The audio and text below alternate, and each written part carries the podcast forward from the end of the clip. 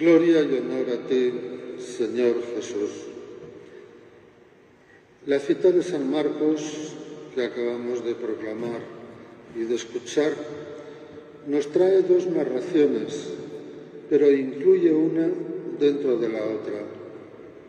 Empieza con la narración A, la interrumpe, nos hace la narración B completa y vuelve después a resolver la narración que había comenzado. La parte principal es la que se ve interrumpida. La parte secundaria es la de la mujer que padece flujos de sangre, que padece hemorragias. Pero en ambos casos se ensalza la fe, se requiere la fe y son un canto a la fe. La mujer de las hemorragias dice que lleva 12 años. Notemos que la niña que resucita también tiene 12 años. ¿Quién tiene 12 discípulos? ¿Quién tiene 12 apóstoles? Jesús. Se trata de un contraponer lo antiguo a lo nuevo. Lo antiguo es la sinagoga. El jefe de la sinagoga ya no cree en la sinagoga. El jefe de la sinagoga da el paso hacia Jesús deja atrás el judaísmo, acude a Jesús porque reconoce que solo en Él está la salvación de su niña. El judaísmo ya no puede hacer nada por ella. El judaísmo no puede con la muerte, no puede con la enfermedad grave terminal el judaísmo ya lo ha dado todo, no tiene nada más que dar. El que da ahora es Jesús. Al único que se puede acudir es a Jesús. Y el jefe de la sinagoga hace público que él cree en Jesús y acude a él pidiéndole la salud de su hijo.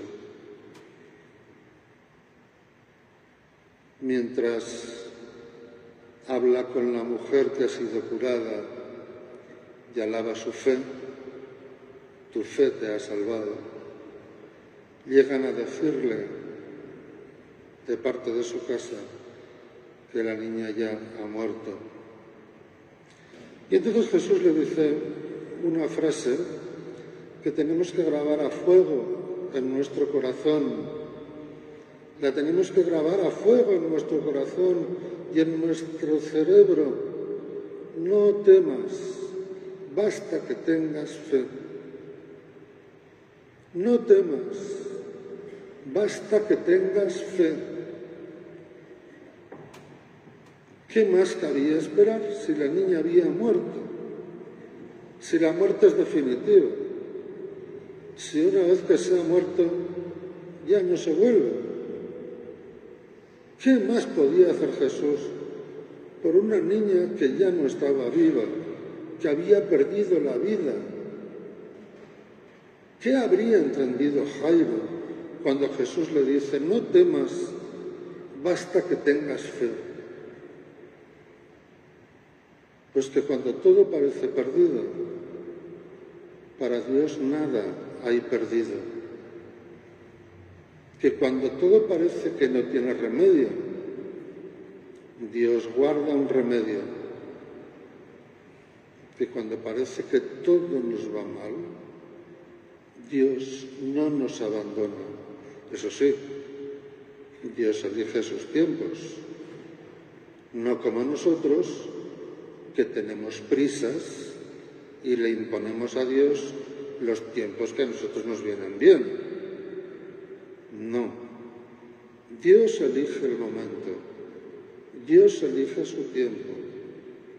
Mientras tanto, el sufrimiento se hace largo, la cruz se hace larga, pero se vive en compañía del Señor y en la esperanza del Señor, de que el Señor puede actuar, de que el Señor actuará si quiere, de que el Señor no da por definitivo nada y de que el Señor nos guarda un final feliz para todas y cada una de las situaciones de nuestra vida. Porque aunque el final sea la muerte, eso va a ser también un acontecimiento feliz. No temas, basta que tengas fe. Cuando todo se ve perdido, cuando la amargura, cuando la tristeza, cuando la desesperación,